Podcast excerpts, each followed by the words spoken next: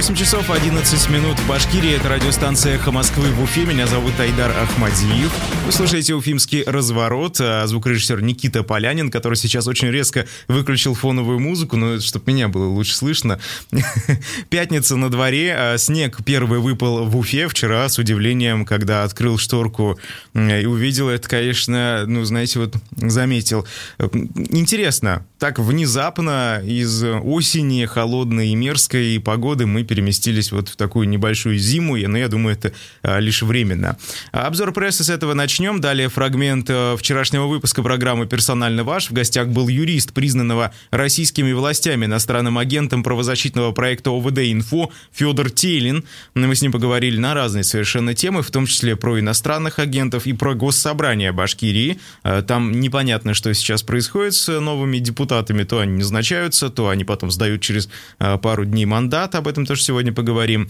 Вот именно про это будет фрагмент. Далее голосование тоже по фрагменту с Федором Тейлиным. Региональные и федеральные новости. Во второй половине нас ждут два спикера по телефону на прямой связи со студией. Это Рустам Хафизов, депутат Госсобрания Башкирии. С ним мы поговорим о вчерашнем пленарном заседании. Там, в частности, депутаты от «Единой России», потому что они большинство в парламенте, в нашей стране, проголосовали за отмену налогов на имущество для нефти и газодобывающих компаний, которые инвестируют определенное количество миллиардов рублей в основной капитал и модернизацию своего производства. По словам депутатов из других фракций не «Единой России», эта мера может повлечь за собой потери около 2 миллиардов бюджетного дохода. И откуда эти деньги мы потом возьмем? То бишь мы, я имею в виду Башкирию. Большой жирный вопрос. Второй гость — это Наталья Лазаричева, один из авторов обращения к прокуратуре с требованием проверить на законность противоэпидемические меры, установленные властями Башкирии. Вот мы, знаете, очень часто говорим с людьми, которые выступают за эти противоэпидемические меры, которые выступают за вакцинацию и так далее, в том числе обязательную. Сегодня попытаемся узнать мнение человека, который, наоборот, против этого всего. Послушаем аргументы, противопоставим свои знания, попробуем понять, как, значит, они это все объяснят. Ну, а пока что обзор прессы. «Коммерсант». Власти Башкирии предлагают изменить схему распределения акцизов от алкоголя. Региональные власти, значит, во-первых, это крепкого алкоголя касается, с учетом интересов субъектов страны, как говорят депутаты. Об этом на форуме алкогольной индустрии в Уфе в том числе заявил руководитель администрации главы региона Александр Сидякин. По его словам, регионы, в которых работают крупные производители алкоголя, недополучают существенные объемы акцизов. Поэтому механизм распределения доходов должен быть пересмотрен. А это даст нам хороший стимул для наращивания выпуска легальной алкогольной продукции, соответственно, вытесняя контрафакт и суррогат, говорит Сидякин. Он также отметил, что по итогам прошлого года бюджет Башкирии за счет возврата акцизов получил более 3 миллиардов рублей, это на 12% ниже показателя предыдущих лет. При этом власти региона прогнозируют дальнейшее снижение поступлений в бюджет из-за пониженных нормативов распределения налоговых доходов. Но, кстати, по поводу алкоголя. Вчера на пленарном заседании депутаты не стали рассматривать поправки к законопроекту о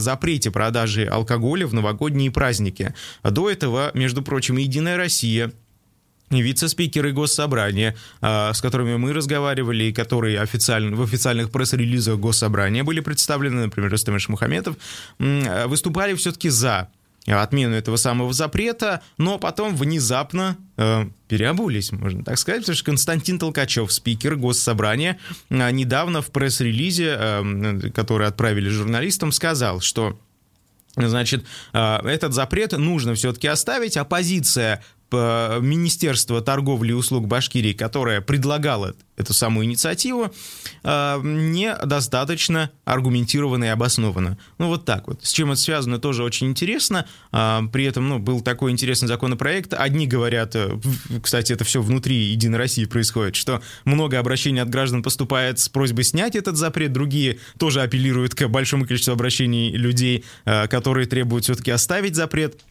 непонятно, где правда. Вот такая у нас политика. Следующее, значит, тоже по поводу госсобрания. Курултай поручил вновь созвать рабочую группу по изучению причин высокой стоимости отопления. Эхо Москвы в Уфе пишет. Депутаты только позавчера встречались с представителями ресурсоснабжающих организаций. К результатам это, кстати, не привело. Руководитель группы единорос Николай Хорошилов ответственность за существующую схему оплаты за коммунальные услуги переложил на правительство России. Он сказал, что именно федеральное правительство, эти чиновники устанавливают своими постановлениями и так далее нормы, да, определенные, то есть вот эти схемы оплаты и так далее. В Башкирии, говорит, мы ничего сделать не можем. Тогда спрашивается, зачем встречаться с ресурсоснабжающими компаниями? Ну, наверное, какие-то другие вопросы обсуждались, да, хотя самым актуальным, на мой взгляд, является как раз-таки высокая стоимость отопления. И эта схема платежа, которая не устраивает жителей, часть жителей Башкирии.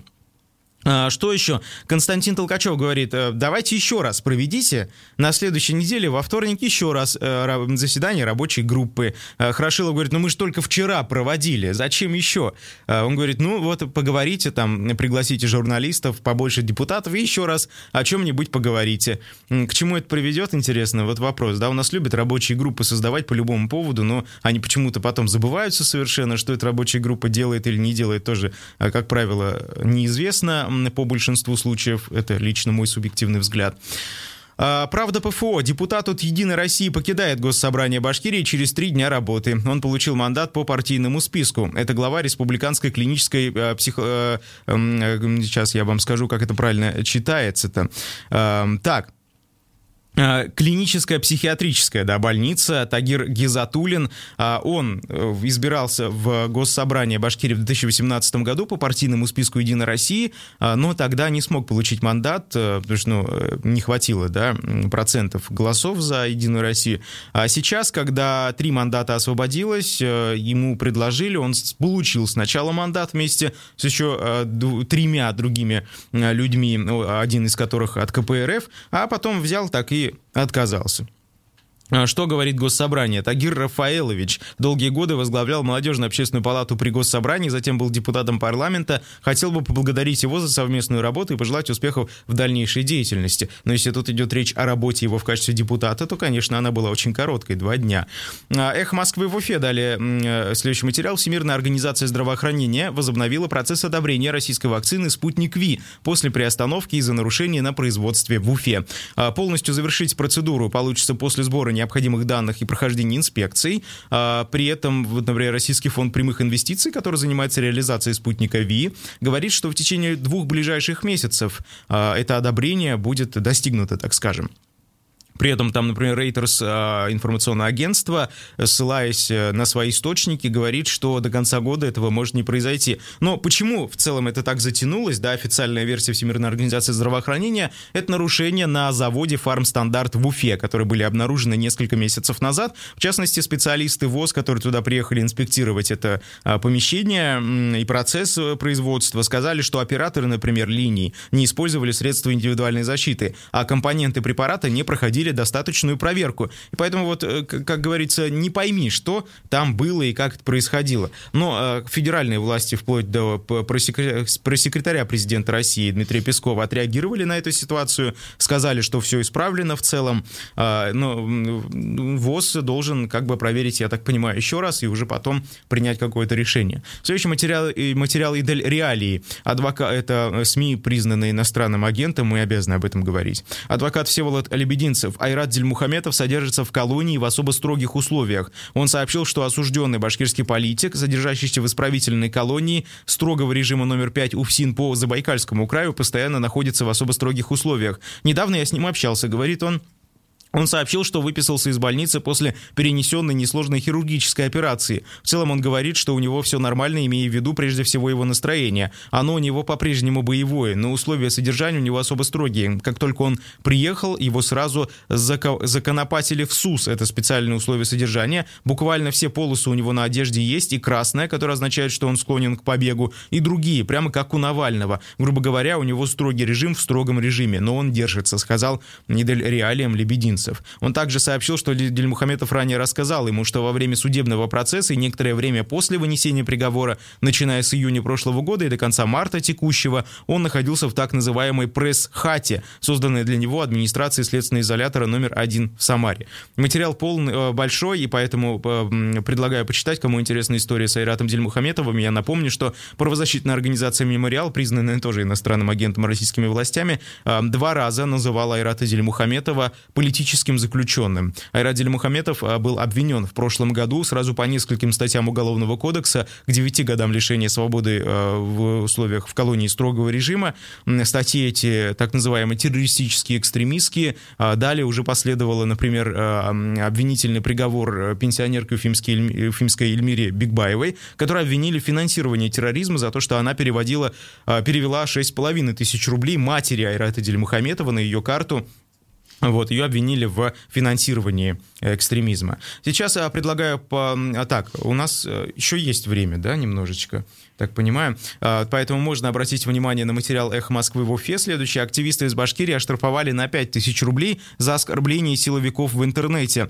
Речь идет о Фарите Рахматуллове, известном активисте из Ишимбая, экозащитнике, который неоднократно привлекался судом к разного рода ответственности административной за, например, организацию несогласованного публичного мероприятия. Это он, один из тех, кто очень яро выступал на тех субботних митингах в Ишимбае за отставку главы ишимбайской администрации Азамата Абдрахманова.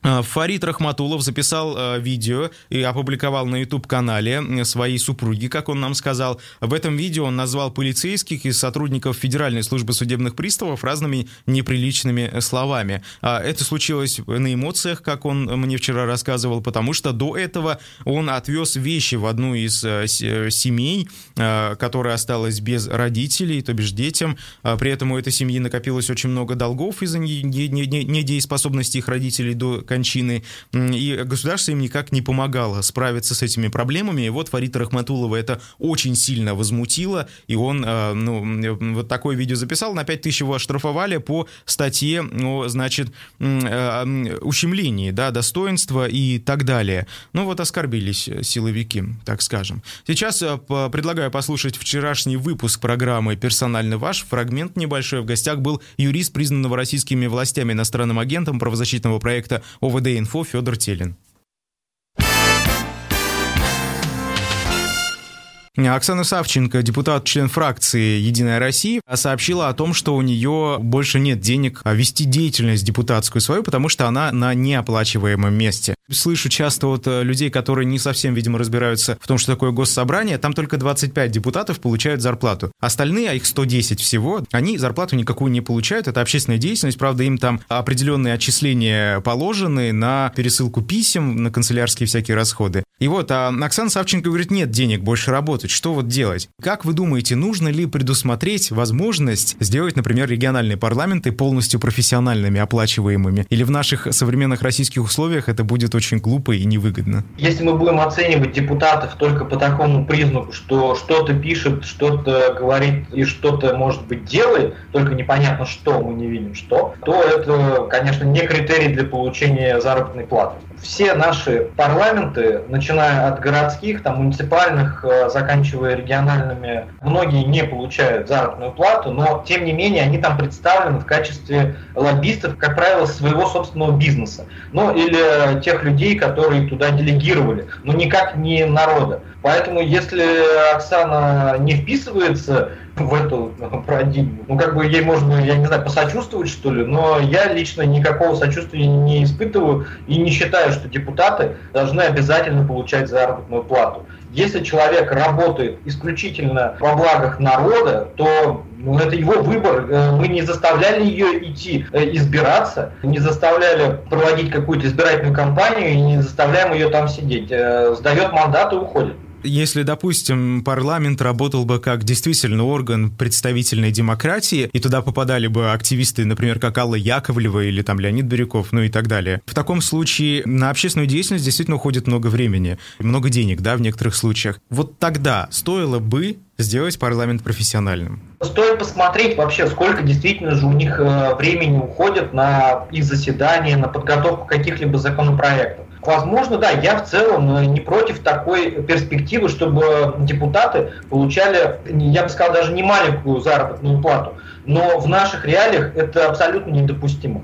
Сегодняшний созыв Госсобрания Башкирии, как вы оцениваете в целом? Там есть депутаты, на которых стоит обратить внимание? Например, сегодня даже на заседании вроде бы выборы прошли. Как говорится, до выборов мы видим активность со стороны почти каждого депутата, а здесь, она обычно утихает. Но все же есть протестные выступления, протестное голосование. Есть ли все-таки люди, которым стоит присмотреться, или там все такие более-менее сателлиты власти? После выборов у людей недовольство, большие недовольства, хоть они и не вышли в массовые протесты, но это прежде всего за счет репрессий, которые мы видим вообще на федеральном уровне по отношению к митингующим. Но эти недовольства никуда не уходят. И если эти действующие депутаты не будут себя хоть каким-либо образом противоставлять этому большинству от «Единой России», то за них уже никто точно не будет голосовать. Скорее опять пойдут выше рейтинги партии «Новые люди», да, хотя они во многом, опять же, копируют полностью поведение «Единой России», но устали люди от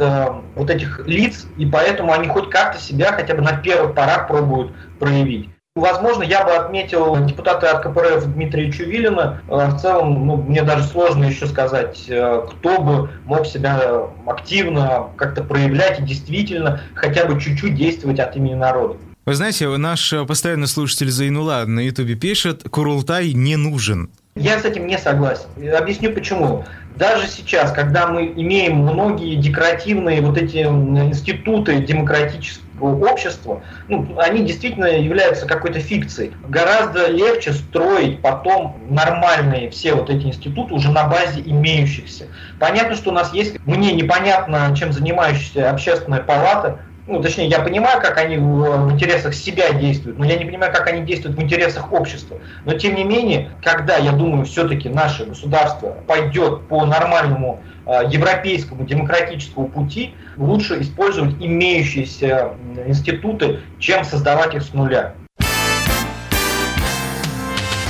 Это был Федор Тейлин, ОВД-Инфо, иностранный агент, по мнению российских властей. Задаю вопрос соответствующий: стоило бы сделать региональные парламенты, в частности Госсобрание Башкирии, профессиональными, то есть с оплатой деятельности всех депутатов? Да, стоило бы 262-72-47, нет, не стоило бы 262-72-48. То бишь, если вы считаете, что все депутаты должны получать зарплату, а не только 25 из 110, как сейчас в нашем Курултае, для того, чтобы они могли хоть что-то делать, а не бесплатно как-то работать, если вы так считаете, 262, 72, 47. Если вы так не считаете, говорите: не дай бог, вы что, какие деньги? Они и так получают и жируют. 262, 72, 48. Голосуйте, звоните. У нас осталось меньше минуты на это. К сожалению, сегодня голосование довольно короткое. Наверное, мы с ним даже уйдем на перерыв, чтобы вы могли оставить свое мнение. Но вы знаете, лично я, конечно, считаю, как Федор Тейлин, что в современных российских реалиях оплачивать работу всех депутатов, мягко говоря, как-то странно, да, потому что мы видим, что лично я, как журналист, который слежу вроде бы за повесткой, из этих 25 депутатов, которые получают зарплату, но я слышал о единицах, что они что-то делают в публичном пространстве. Может быть, остальные тоже чем-то заняты, но этого, как говорится, выхлопа почему-то я не вижу и не чувствую. По идее, уже можно объявить результаты, я думаю, тут много человек проголосовало, 30% считают, что да, надо бы сделать парламент полностью профессиональным, то бишь оплачиваемым, 70% выступают против этого. Спасибо за ваше мнение. Сейчас мы уходим на новости и во второй половине вернемся с гостями. Продолжаем «Уфимский разворот» на «Эхе Москвы» в Уфе. Меня зовут Айдар Ахмадиев, звукорежиссер Никита Полянин. Это вторая половина часа, поэтому мы переходим к интервью. Сейчас с нами на связь выйдет депутат Госсобрания Башкирии Рустам Хафизов. Он член фракции КПРФ и вчера принимал участие в пленарном заседании регионального парламента, где депутаты голосовали за разные законопроекты, в том числе по законопроекту об отмене налогов на имущество для нефти и газодобывающих компаний. Рустам и его коллеги по фракции, не только, кстати, КПРФ, но и ЛДПР, выступают против этой инициативы, говорят, что мы потеряем очень много денег. Рустам с нами на связи. Доброе утро.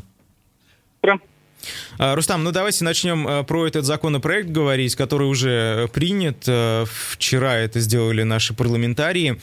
Что он предусматривает и почему вы выступаете против? Мы выступаем против, потому что из бюджета выпадающие доходы – это около 2 миллиардов, это заявил нам министр финансов Лира Кистамова. А компенсация выпадающих доходов, она отослала, что будет за счет инвестиционных взносов в строительство новых объектов.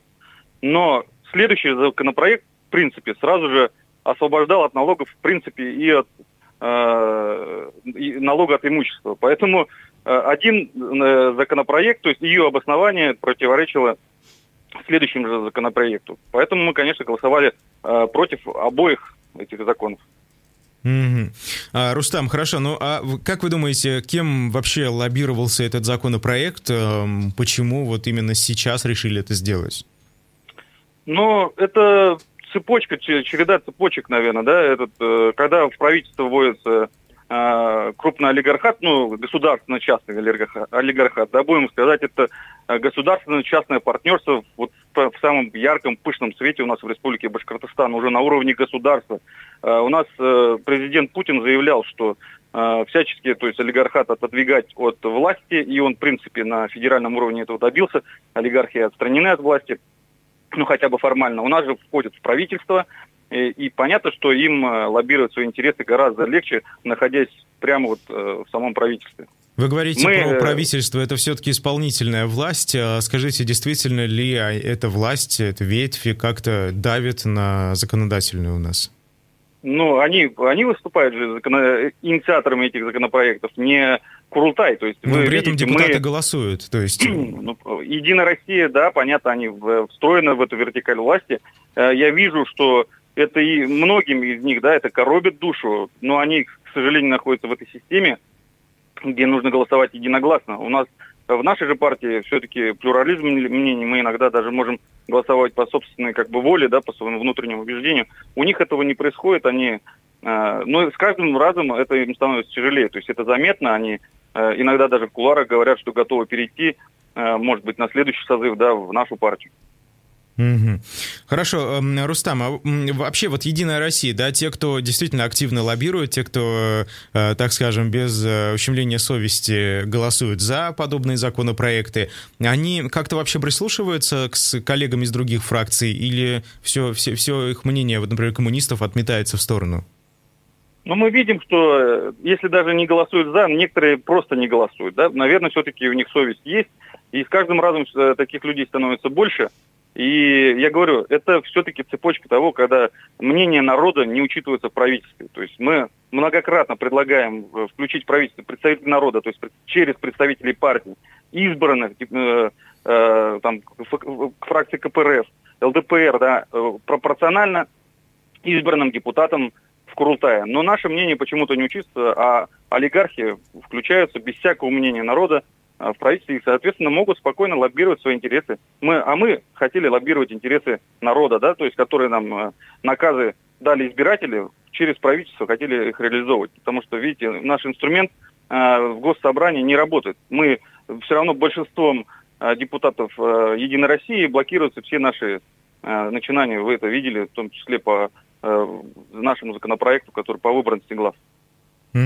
То есть, в целом, мнение других фракций, кроме «Единой России», вообще никак не влияет на исход ситуации? Я думаю, что все с каждым разом будет больше и больше. Смотрите, раньше, может быть, за несколько заседаний, какое-то протестное голосование было. А сейчас только за одно заседание 3-4 протестных голосования. Это все равно должна заметить власть. То есть это их расшатывает, они должны понимать, что нет единства в рядах. Все законопроекты оппозиционных партий отклоняются таким ли образом, а их не все продавливаются. То есть это долго продолжаться не может, все равно это может недовольство народа вызвать. Не только недовольство самих партий, потому что мы общаемся с народом, и народ спрашивает, а что вы сделали? То есть мы же не можем постоянно жаловаться, что нас наши законопроекты не проходят, потому что их большинство. Мы должны с каждым разом какие-то более серьезные аргументы. И поэтому народ, не видя защиты через депутатов, своих избранников, они выходят на улицу, выходят к правительству, и это будет продолжаться бесконечно, пока что-то не изменится в нашей республике и стране.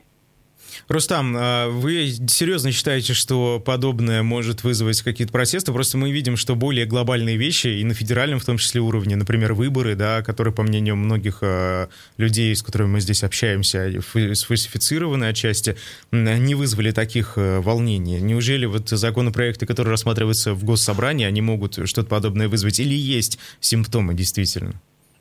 Есть, конечно же, есть. То есть сейчас, я говорю, любое колыхание, то есть может вызвать огромный взрыв, да, то есть небольшое возгорание.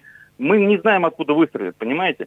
Потому что вот народ перестал верить выборам, и теперь, вот как в дореволюционные времена, они собираются в своих кружках и обсуждают какие-то мероприятия протестные. То есть мы даже партии этого не видим, понимаете? Мы не можем влиять на это. Потому что народ не доверяет партиям, соответственно, он идет и собирает свои какие-то общества, которые могут быть и маргинальными, и абсолютно неподконтрольными. Вчера Госсобрание Башкирии, Единая Россия, можно сказать, да, проголосовало за кандидатуру Тамары Тансыкужиной, спортсменки, которая совсем недавно стала депутатом по результатам довыборов сентябрьских в региональный парламент. Она стала вице-спикером Курултая. Скажите, вот все-таки КПРФ Илью Хафизову выдвигала. Как вы относитесь к тому, что молодой депутат, несколько дней назад получивший мандат, стал как бы руководителем фактически, да, одним из руководителей парламента? Конечно же, мы категорически против, и мы голосовали против, да, мы выдвигали профессионального политика, да, не с таким большим опытом, но здесь профессиональный спортсмен, то есть она даже после утверждения заявила, что она будет заниматься своими шашками, да, и я думаю, это будет в ущерб все-таки ее сейчас основной профессиональной деятельности. И это, наверное, перейдя играть на политическое поле, она все-таки проиграет, о чем я ей, в принципе, задал вопрос. Вы знаете, мне что интересно показалось, я вчера смотрел часть этого заседания парламентского и голосования конкретно за кандидатов на пост вице-спикера Госсобрания, и там особенность такая была, когда голосовали за кандидата от ЛДПР Дмитрия Иванова, там было больше голосов, чем в целом депутатов от ЛДПР в парламенте. Я так понимаю, коммунисты поддержали тоже эту кандидатуру, да? Да, мы его постоянно, мы поддержим эту кандидатуру, я же говорю, мы планомерно идем к тому, что все должно быть пропорционально. Да. Но при этом, Рустам... Но пропорциональность нарушена. При этом, Рустам, когда голосование было за Лию Хафизову, там за нее, у меня создалось впечатление, проголосовала только фракция КПРФ. При этом ЛДПР, видимо, против. Почему? Чуть больше, там, да, 16 человек, насколько я помню. ЛДПР объяснили свою позицию, да, что они категорически против вообще не Лии Хафизовой, а платных должностей. То есть только поэтому. То есть вот, они, кстати, не голосовали против Лии Хафизовой, а голосовали против платных должностей. По поводу оплаты работы депутата Госсобрания, мы сегодня голосовали в эфире тоже, стоило бы сделать региональные парламенты, например, наше Госсобрание, полностью профессиональными, то бишь с оплатой деятельности всех депутатов. Тут Оксана Савченко, единоросска, недавно заявила, что больше не может работать депутатом без зарплаты, потому что на это уходит очень много денег на деятельность. Вы как вообще к этому относитесь? Если никакие депутаты не будут получать деньги, то тогда, может, наш парламент вообще полностью, так скажем, станет ленивым, что ли? Или сейчас вы категорически против выступаете оплаты? Тут можно привести пример депутатов Горсовета, они вообще там, включая председателя, не получают ни копейки денег, но как-то работают же все-таки, да, то есть это, наверное, должны быть какие-то состоявшиеся люди в плане уже и работы, и так далее, их возможностей, и у них должно быть время для общественной работы. Понятно, что профессиональный парламент, он будет лучше, с большей отдачей работать, но он также будет зависим, то есть от той зарплаты, которую получает от государства. Поэтому тут двоякое мнение. Они вот сейчас, наверное, смешанный тип пока самый работоспособный. Можно ли сказать, что в сегодняшнем действующем созыве Госсобрания много лоббистов именно только своих интересов? Потому что у нас звучали мнения в эфире «Эхо», что Горсовет состоит в основном из застройщиков, предпринимателей и так далее, особенно прошлый созыв, и они лоббировали там на свои интересы, да, на уровне города. Можно ли то же самое сказать про региональный парламент? В Горсовете это, да, было заметно, потому что я был депутатом городского совета, и я, в принципе, это все видел. А в Курултае я, к счастью, этого не замечаю. То есть я не вижу каких-то откровенных лоббистов. Может быть, кто-то ходит в частном порядке, где-то что-то просит, но откровенно лоббизма или через какие-то законопроекты я не вижу. Ну, понятно, что вот кроме тех, которые мы сейчас заявили, по поддержке там нефтяных компаний и так далее. Тут радиослушатель спрашивает, а что делать вот с потерянными 2 миллиардами рублей в каждый налоговый период, то есть каждый год точнее. Откуда эти деньги можно будет достать и к каким последствиям может это привести, отсутствие этих финансов? Но мы же хорошо понимаем, да, вот коронавирус ударил по республике, нам правительство говорило, давайте, вот мы там всю нашу кубышку уже съели, 30 миллиардов, которые осталось от предыдущего правительства, а сейчас надо брать кредиты и так далее. Но при этом мы освобождаем от налогов крупнейших налогоплательщиков.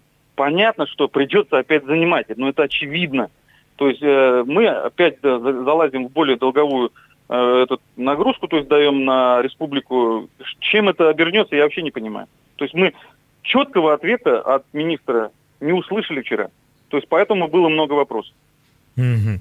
А те самые вложения, то есть вот, например, Константин Толкачев, спикер парламента, считает, что это долгосрочная перспектива, то есть, возможно, потом как бы мы компенсируем эти потерянные деньги благодаря тому, что эти предприятия будут инвестировать в основной свой капитал, там не менее 10 миллиардов рублей каждый налоговый период. Может быть, это действительно как-то потом отразится положительно или сомнения возникают? Ну, смотрите, вот мы можем обещать что угодно и не выполнять, да, а нам уже дали на налоговую льготу, да, мы можем выполнить, можем не выполнить. А если бы это было бы проектное финансирование, то есть вот мы защитили этот проект, да, инвестиционный на 10, там, 15, 20 миллиардов, вот здесь, вот прямо на этот проект можно было бы применить какую-то налоговую льготу, да, освободить от каких-то там земельных налогов или еще что-то на период строительства. Поэтому, мне кажется, все это лукавство. Спасибо большое. Рустам Хафизов, депутат Госсобрания Башкирии от КПРФ, был с нами на связи. Сейчас поменяем тему и свяжемся с другим спикером. Наталья Лазаричева – один из авторов обращения к прокуратуре с требованием проверить на законность противоэпидемические меры, установленные властями Башкирии. По словам Натальи, они несколько дней назад отнесли в прокуратуру обращение, под которым подписи поставили более 2000 человек, не только жители Башкирии, но и там часть жителей других регионов. Наталья с нами на связи. Доброе утро. Всем доброе утро, здравствуйте. Давайте начнем с вашей позиции. Да? Во-первых, почему вы выступаете против противоэпидемических мер и обязательной вакцинации некоторых категорий? Да, выступаю против этих мер, и не только я, на самом деле очень много людей, потому что мы считаем, что через СМИ, да, через источники информации все, что происходит, на самом деле преподносится очень однобоко. То есть нам показывают одну сторону медали. То есть уже почти 2 года, да, нас пугают страшным вирусом, рассказывают, в общем, трудные такие истории, да, для восприятия, то есть постоянно вгоняет стресс. Вот. Но об обратной стороне медали нам не говорят. О сроках разработки вакцин, о том, что эксперимент еще не закончен, что все вот эти вот 5 вакцин перечисленных, да, они заканчиваются в сроках испытания только в период с марта по декабрь 2022 года.